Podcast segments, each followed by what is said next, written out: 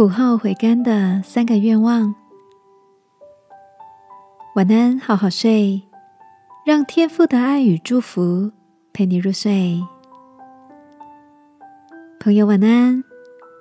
今天的你去了哪里吗？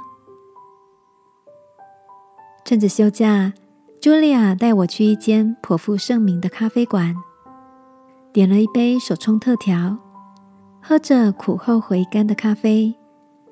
茱莉亚跟我分享了这家咖啡馆背后的动人故事。这家店的老板原本是个薪水优渥的业务员。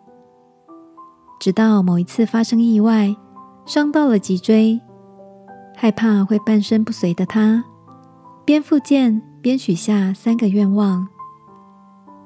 如果能够顺利的康复，他希望第一可以做对社会有益的事；第二是能够做自己喜欢的事；第三是要回到从前他急着想要逃离的故乡。后来，复健顺利的老板果然回到家乡，开了咖啡馆。在站稳脚步之后，除了经营咖啡店，也把重心放在协助其他想要创业的年轻人身上。有空也会去教故乡的爷爷奶奶们煮咖啡。老板说，看到老人家脸上孩子般灿烂的笑容。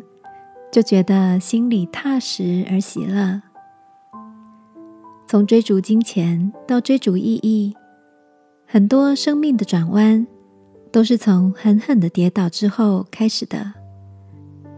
就像圣经诗篇记载的：“我们经过水火，你却使我们到丰富之地。”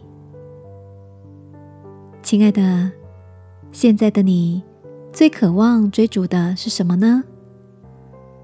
如果你也正处在水深火热的境况中，请记得，即将在你前方展开的，是走出水火之后，天父为你预备的佳美之地。